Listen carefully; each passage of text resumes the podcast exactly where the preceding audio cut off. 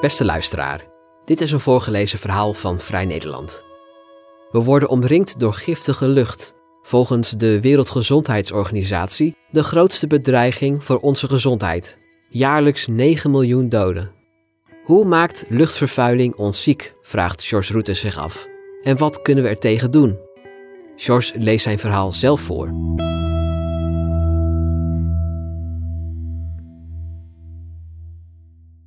Om de zoveel seconden neem je weer een teug giftige lucht. Je bent je er waarschijnlijk niet bewust van, maar dag en nacht verspreiden de giftige stoffen uit de lucht zich over je hele lichaam. Natuurlijk, als je op je fiets zit en bij het stoplicht achter een pruttelende scooter staat, kan er wel eens een vlaag van verontwaardiging in je opkomen. Je ruikt de uitlaatgassen en denkt: dit kan niet goed voor me zijn. Je denkt na over de drukke wegen waar je elke dag langskomt. Tijdens het hardlopen, het uitlaten van de hond, het naar school brengen en ophalen van de kinderen, boodschappen doen. Rijen auto's en vrachtwagens die door, langs en tussen steden rijden. Elke keer weer de gifwolken uit het verkeer die je longen in worden geblazen. Toch maar proberen die drukke wegen te mijden. Maar luchtvervuiling komt niet alleen voor bij drukke wegen of rond de hoogovens van Tata Steel. 99% van de inwoners van Nederland ademt elke dag toxische lucht in. Sterker nog, bijna nergens ter wereld kun je nog ontsnappen aan de giftige lucht.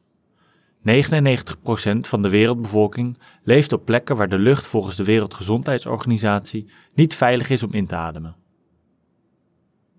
Wie luchtvervuiling zegt, roept al gauw een jaren 70 gevoel op. Zure regen, gat in de ozonlaag, luchtvervuiling alsof het een ding van het verleden is. Maar luchtvervuiling is inmiddels verreweg de grootste bedreiging voor de gezondheid, stelt de Wereldgezondheidsorganisatie. Elk jaar sterven 9 miljoen mensen voortijdig door de giftige lucht die we dagelijks inademen. Dat is het drievoudige van het wereldwijde aantal doden aan malaria, HIV-AIDS en verkeersongelukken bij elkaar opgeteld. Bij luchtvervuiling denken we misschien meteen aan China en India, aan steden als Beijing en New Delhi, die al decennia steeds vaker door smog en een zogenaamde airpocalypse geteisterd worden. En inderdaad, daar is de luchtkwaliteit verreweg het slechtst. Maar om daarmee te denken dat deze problemen voorbij gaan aan het rijke West-Europa is een misvatting. Zo sleept een groep inwoners van Duitsland de staat voor de rechter wegens gevaarlijk hoge luchtvervuiling. De overheid slaagt er niet in om hun gezondheid te beschermen. Net als Nederland overschrijdt Duitsland vaak de luchtkwaliteitseisen van de Wereldgezondheidsorganisatie. Soms is de lucht wel vier tot vijf keer zo schadelijk. Daarom doen ze een beroep op hun recht op schone en gezonde lucht. Een van de mede-eisers stelt: Er zijn veel manieren om vervuiling te verminderen, maar wat ontbreekt is de politieke wil om ze uit te voeren. Wat doet die giftige lucht nou eigenlijk met ons? En wat kunnen we er tegen doen? De luchtwegen zijn de toegangspoort tot het lichaam, legt Onno van Schaik uit. Hij is hoogleraar preventieve geneeskunde aan de Maastricht Universiteit. Hij legt uit: Door luchtvervuiling worden zaken in de longen stuk gemaakt. Bovendien komt er niet alleen zuurstof de bloedvaten in, maar ook stikstof en fijnstof, de belangrijkste soorten luchtvervuiling. Dat luchtvervuiling tot in de bloedvaten doordringt, betekent dat het in principe in het hele lichaam kan komen. Zo kunnen overal ontstekingen ontstaan. Maar vooral de onderdelen van fijnstof die vrijkomen bij verbrandingsprocessen, die kankerverwekkend zijn, zorgen voor grote schade voor onze gezondheid. Luchtvervuiling beschadigt ons van top tot teen, laat een golf van nieuw onderzoek van de afgelopen 15 à 20 jaar dan ook zien. Het veroorzaakt ziektes als kanker, longziektes, hart- en vaatziektes. Het tast onze huid en botten aan, verslechtert onze slaap, heeft invloed op diabetes en nierziekten.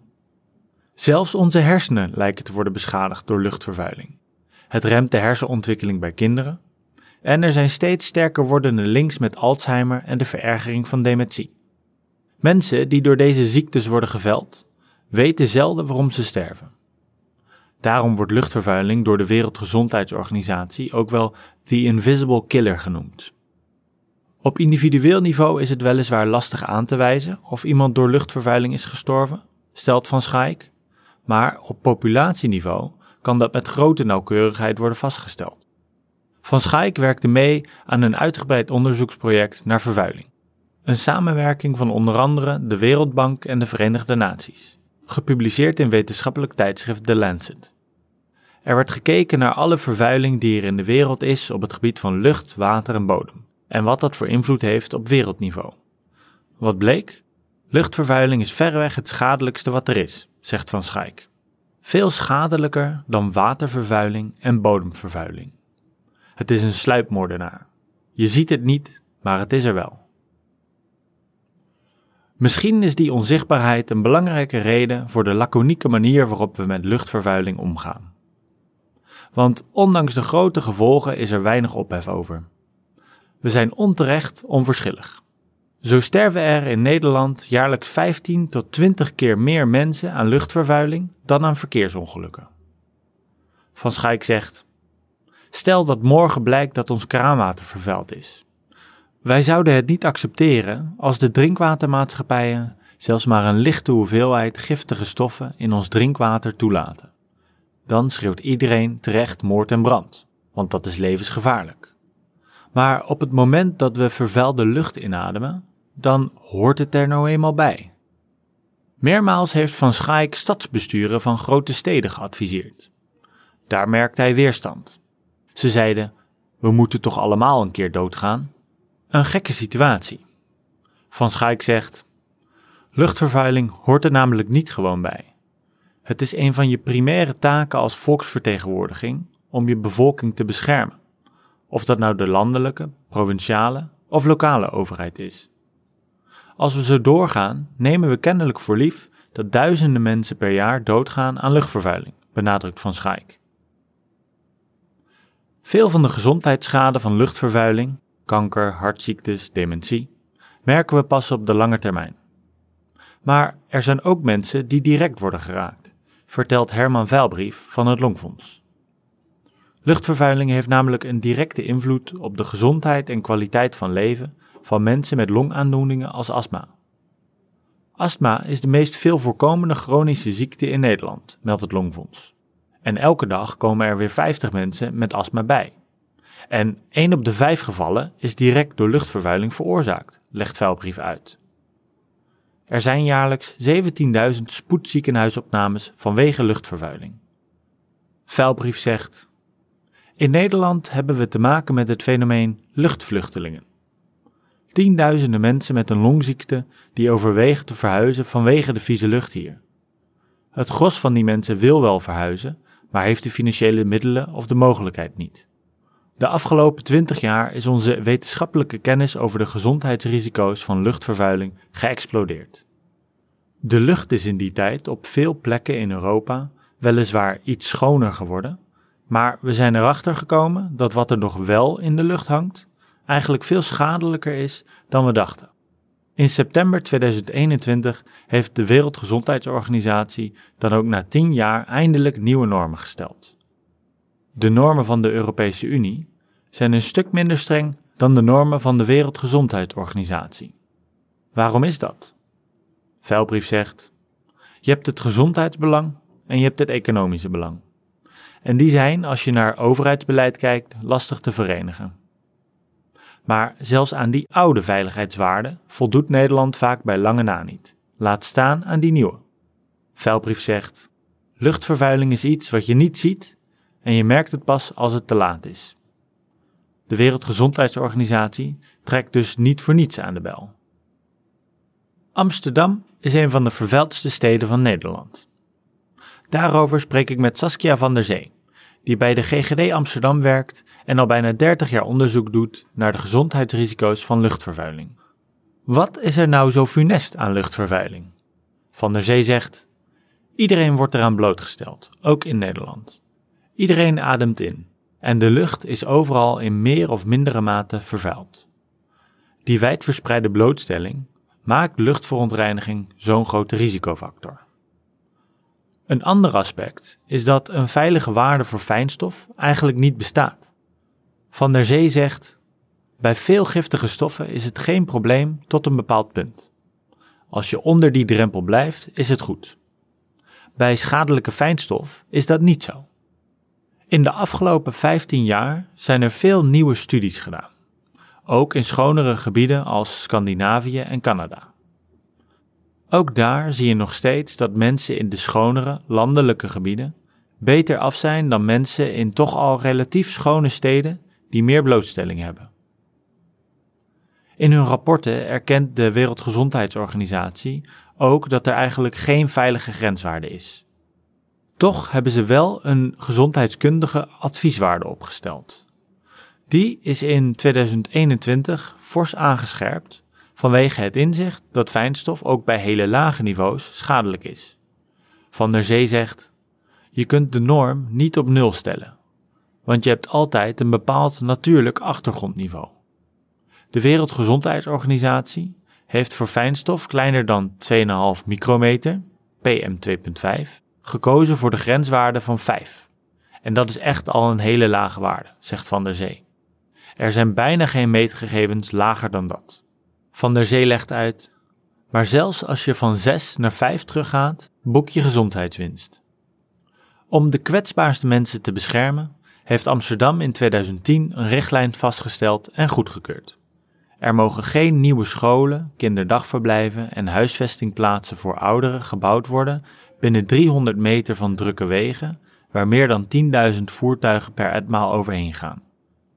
Want ouderen, kinderen, zwangere vrouwen en mensen met bestaande luchtwegklachten, hart- en vaatziekten en diabetes zijn extra gevoelig voor de gezondheidsschade van luchtvervuiling. Maar ook als je meer dan 300 meter van een drukke weg zit, ben je nog niet veilig. Giftige lucht kan zich over duizenden kilometers verspreiden. Als er een stevige oostenwind staat, krijgen we hier te maken met de luchtvervuiling van de bruinkoolcentrales in Polen. En omgekeerd natuurlijk ook, stelt Van der Zee. Wat wij hier de lucht injassen, gaat ook overal naartoe. Eigenlijk moet je het luchtvervuilingsprobleem in gemeentelijk, provinciaal, landelijk en Europees verband aanpakken. Wat niet wegneemt dat je ook gewoon op gemeentelijk niveau moet beginnen, benadrukt Van der Zee. Anders ga je allemaal op elkaar zitten wachten, zegt ze. Er zijn al redelijk wat maatregelen genomen, zoals de invoering van milieuzones om dieseluitstoot terug te dringen. Van der Zee zegt, maar zoals mijn baas, Fred Woudenberg, altijd zegt, helemaal geen auto's is nog beter.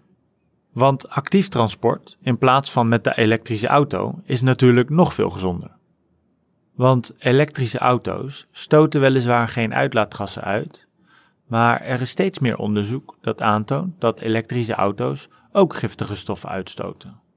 Elektrische auto's zijn door de batterijen zwaarder, waardoor ze meer giftige stoffen uitstoten via de slijtage van banden en remmen. Als je fietst of loopt, heb je helemaal geen uitstoot. En je beweegt ook nog. In haar 30-jarige carrière heeft Van der Zee de lucht een stuk schoner zien worden, alhoewel niet in alle sectoren. Het goede nieuws is dus dat de lucht is verbeterd. Het slechte nieuws is dat luchtvervuiling eigenlijk veel gevaarlijker is dan we eerst wisten. Van der Zee legt uit: Een jaar of 25 geleden dachten we alleen dat een dag met smok slecht voor je was. Dat het verder niet heel erg was wanneer het langere tijd op een bepaald niveau bleef. Nieuw is het besef dat langdurige blootstelling aan lage concentraties ook schadelijk is. De intensieve veehouderij en verbranding van biomassa als hout zijn belangrijke bronnen van vervuiling. Maar over het geheel genomen zijn ze niet de grootste bronnen van luchtvervuiling. Nieuw onderzoek onder leiding van Harvard University laat zien dat in 2018 meer dan 8 miljoen mensen stierven door luchtvervuiling door fossiele brandstoffen. Dat is aanzienlijk meer dan uit eerder onderzoek bleek. Luchtvervuiling door fossiele brandstoffen is verantwoordelijk voor 1 op de 5 sterfgevallen wereldwijd. Dat ziet ook Onno van Schaik. In Nederland komen een aantal dingen samen, legt hij uit. Er zijn enorm veel verkeersbewegingen. Er is veel luchtvaart, die vooral veel ultrafijnstof de lucht inblaast. Er is ook veel scheepvaartverkeer met ongefilterde diesel.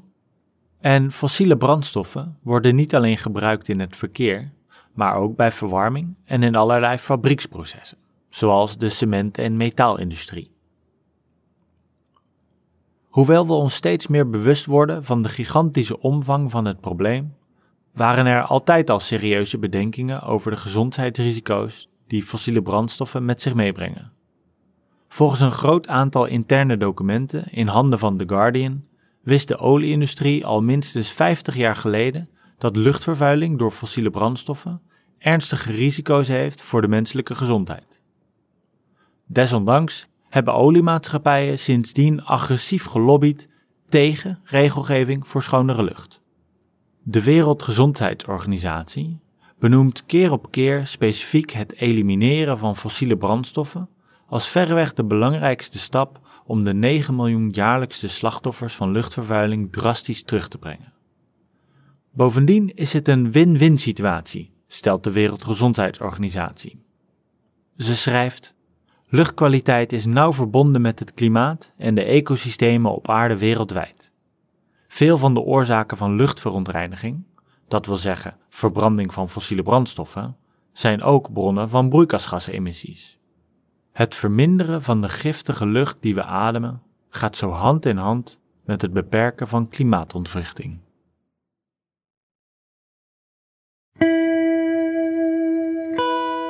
Wil je meer verhalen van ons lezen of beluisteren? Kijk dan op vn.nl of abonneer je op Vrij Nederland in je podcast-app. Voor onze trouwe luisteraars hebben wij ook een speciale actie. Een half jaar Vrij Nederland online voor maar 15 euro. Kijk voor de aanbieding en de voorwaarden op vn.nl/podcast. Bedankt voor het luisteren.